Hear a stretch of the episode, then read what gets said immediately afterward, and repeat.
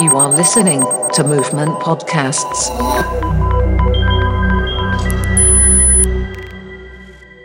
Ακούτε τα podcast του Movement Radio στο πλαίσιο της έκθεσης σύγχρονης τέχνης Πλάσματα 2 Ιωάννινα της στέγης του Ιδρύματος Ωνάση.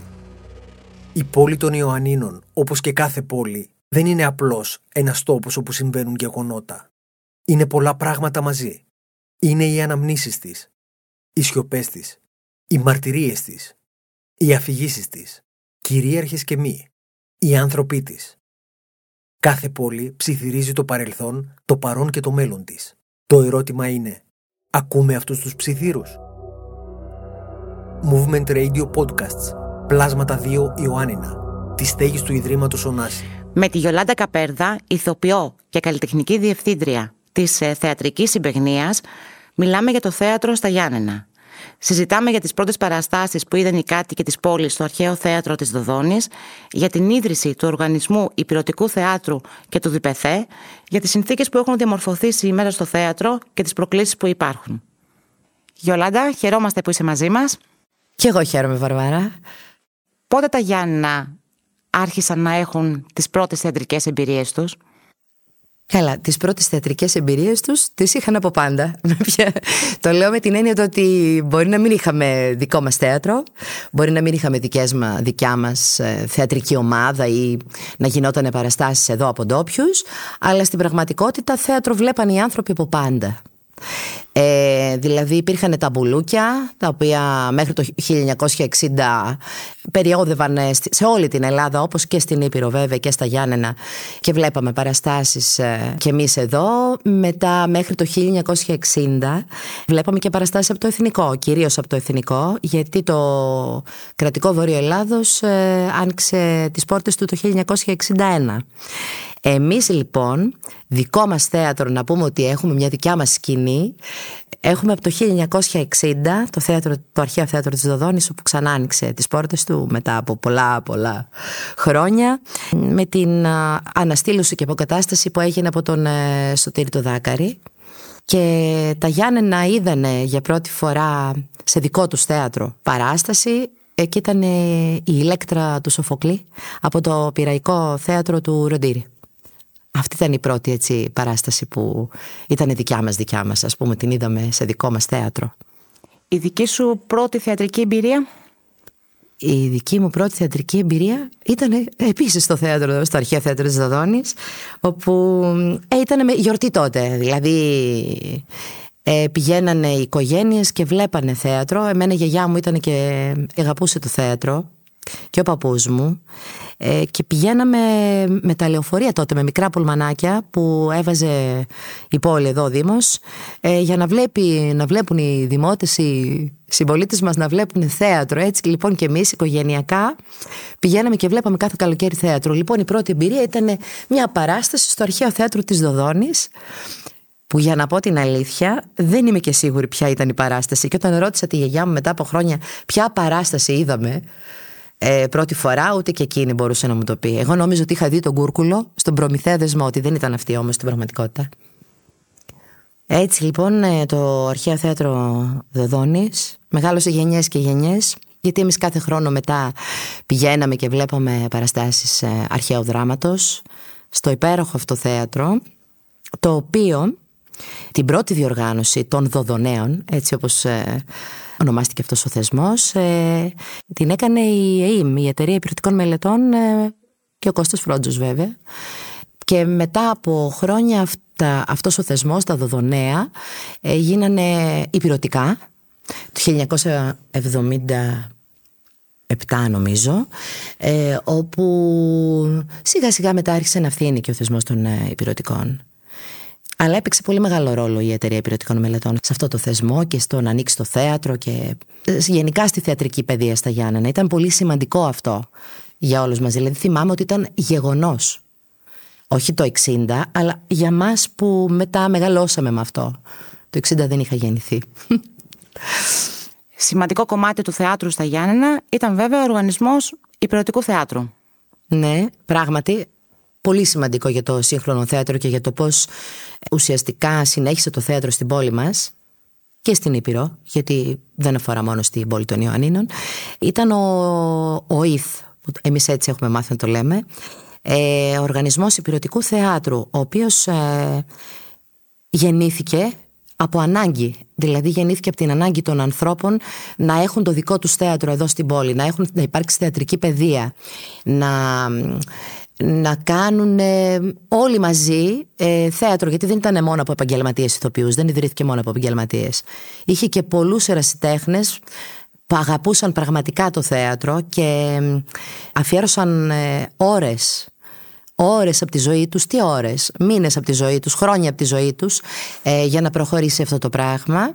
Ξεκίνησε λοιπόν το 1976 με τη στήριξη βέβαια της α, πόλης εδώ και των... Ε, του, του Δημάρχου που ήταν ο Μπέγκας νομίζω τότε, ναι ο Μπέγκας ήταν, ε, του Μητροπολίτη, στήριξαν δηλαδή, το στήριξαν το θεσμό και προχώρησε αυτό το πράγμα. Και έχουμε την πρώτη παράσταση ε, που ήταν σε, στο θέατρο της ΕΙΜ, της Εταιρείας Επιρρετικών Μελετών πάνω στο θέατρο του Φρότζου, ε, που λέμε εμείς εδώ στα Γιάννενα.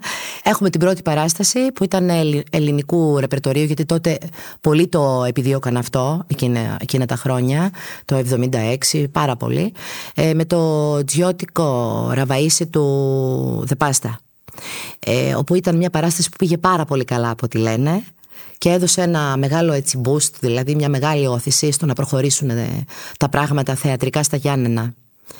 Ε, όπου μετά το 1979 άρχισαν να παίρνουν και επιχορήγηση από το κράτος, έγινε ημικρατικό ε, και μετά το 1983 ο ΙΘ έγινε αυτό που λέμε σήμερα διπεθή, δηλαδή Δημοτικό Περιφερειακό Θέατρο Επίρου.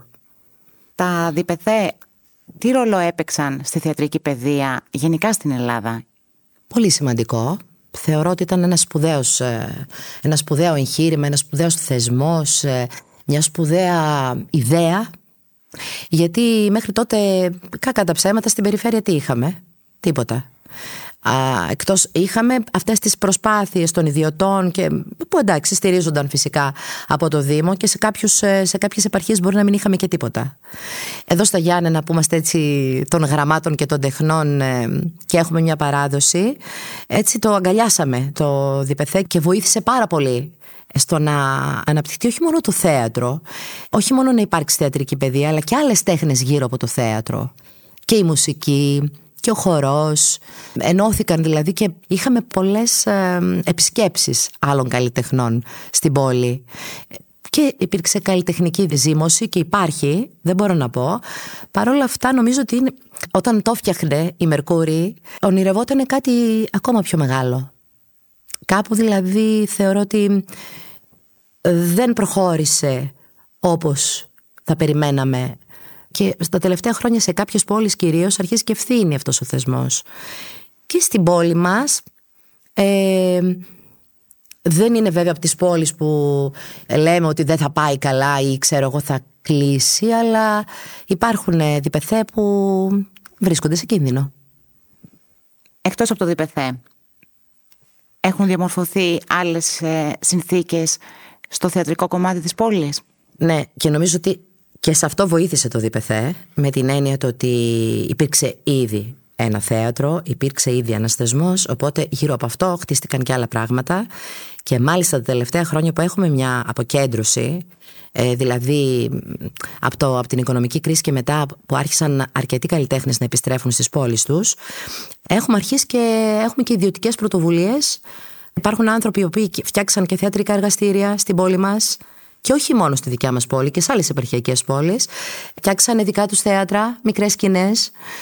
και όλο αυτό έχει νομίζω ότι ήταν ένα, ένα προχώρημα τα τελευταία, την τελευταία, μέσα σε όλη τη δυσκολία δηλαδή. Και παρά τα οικονομικά θέματα ξαφνικά βλέπουμε ότι αρχίζει και υπάρχει μια άνθηση θεατρική στην πόλη εξαιτίας αυτών των ε, επιστροφών και των ε, μικρών σκηνών που έχουν γίνει. Το θεατρικό κοινό μεγαλώνει. Το θεατρικό κοινό άρχισε να μεγαλώνει και για τις επαγγελματικές σκηνές. Γιατί μέχρι τώρα βλέπαμε πολύ α, κοινό στις εραστεχνικές. Δηλαδή ο φίλος του έβλεπε τον φίλο, οι συγγενείς έβλεπαν τους συγγενείς και καλά κάνανε, α, αλλά θα πρέπει να υπάρχει επαγγελματικό θέατρο.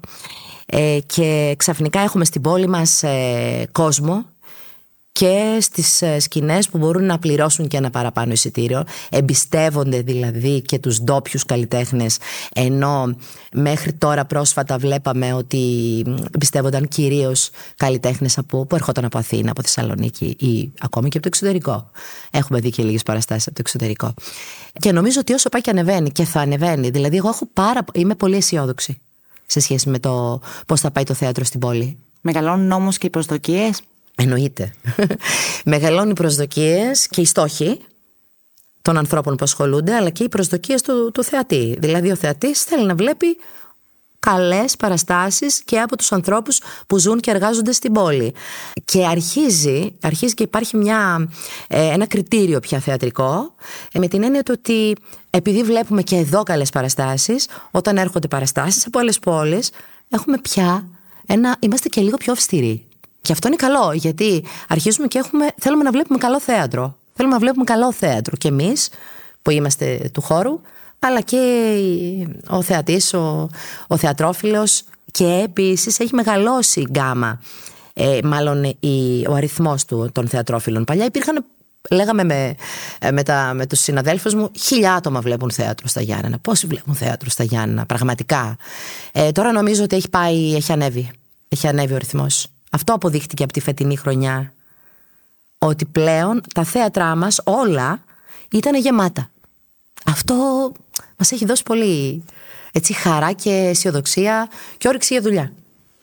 Εκτιμάς ότι η απουσία θεατρικού χώρου, μάλλον θεατρικής σκηνής, μεγάλης θεατρικής σκηνής, ενός μεγάλου σύγχρονου θεάτρου, είναι πρόβλημα για την πόλη, για τις παραγωγές που θα θέλετε να κάνετε, για το κοινό που θα ήθελε να δει κάτι άλλο; Ναι, είναι μεγάλο πρόβλημα αυτό. Όχι μόνο, θα έπρεπε να υπάρχουν δύο και τρεις σκηνές. Αλλά ένα, ένα ωραίο θέατρο, όπου να στεγαστεί και το δημοτικό μας θέατρο, ένα κτίριο δηλαδή αμυγός θεατρικό, ε, θα ήταν στολίδι για την πόλη. Θα θέλαμε να έχουμε ένα θέατρο στην πόλη μας. Ε, θα βοηθούσε πάρα πολύ. Θα βοηθούσε και ε, τους ανθρώπους ε, καλλιτέχνες που θα ερχόταν από άλλες πόλεις, αλλά και σε εμάς και στο Δημοτικό Θέατρο. Γιατί τώρα, όσο να είναι το Καμπέριο, που ανήκει στη Μητρόπολη, αν δεν κάνω λάθος, ε, το Καμπέριο έχει ελλείψεις. Ε, έχει ωραίες ατμόσφαιρες, αλλά έχει ελλείψεις. Δεν είναι αμυγός ε, ένα θέατρο το οποίο λες, Α, ωραία, θα πάω να παίξω εκεί, ας πούμε. Όχι. Κάτι άλλο που ίσως θα, θα ήθελα ε, και θεωρώ ότι είναι ανάγκη, όχι θα ήθελα, θα θέλαμε όλοι εμείς που δουλεύουμε στο θέατρο, είναι το τεχνικό κομμάτι. Δηλαδή πολλές φορές μας λείπουν ε, ηλεκτρολόγοι, χολύπτες. Ε, χωρίς αυτούς δεν γίνεται τίποτα. Δηλαδή θυμάμαι όταν ήμουν στο κρατικό περισσότερο ασχολούμασταν με το τι θα κάνει ο ηλεκτρολόγος και ο, ο ηχολήπτης και εμείς οι ηθοποιοί πιο πολύ σχέση είχαμε με, το, με τους τεχνικούς παρά μεταξύ μας πολλές φορές. Άρα το τεχνικό κομμάτι σε ένα χώρο θεατρικό είναι απαραίτητο. Λοιπόν, αυτό κάπου λείπει στην πόλη μας. Δηλαδή το να έχουμε ανθρώπους που να δουλεύουν σταθερά για έναν θεατρικό χώρο, σταθερά, να τον αγαπάν, να δένονται με αυτόν. Αυτό λείπει αυτή την, και νομίζω ότι από πολλά θέατρα και επαρχιακά και διπεθέ, αλλά και από μεγάλους οργανισμούς αρχίζει αυτό το πράγμα και λείπουν οι καλοί, παλιοί τεχνικοί. Τους θέλουμε πίσω, δηλαδή θέλουμε να εκπαιδευτούν άνθρωποι νέοι για να μπορούμε να κάνουμε παραστάσεις. Δεν γίνεται μόνο με τους καλλιτέχνες.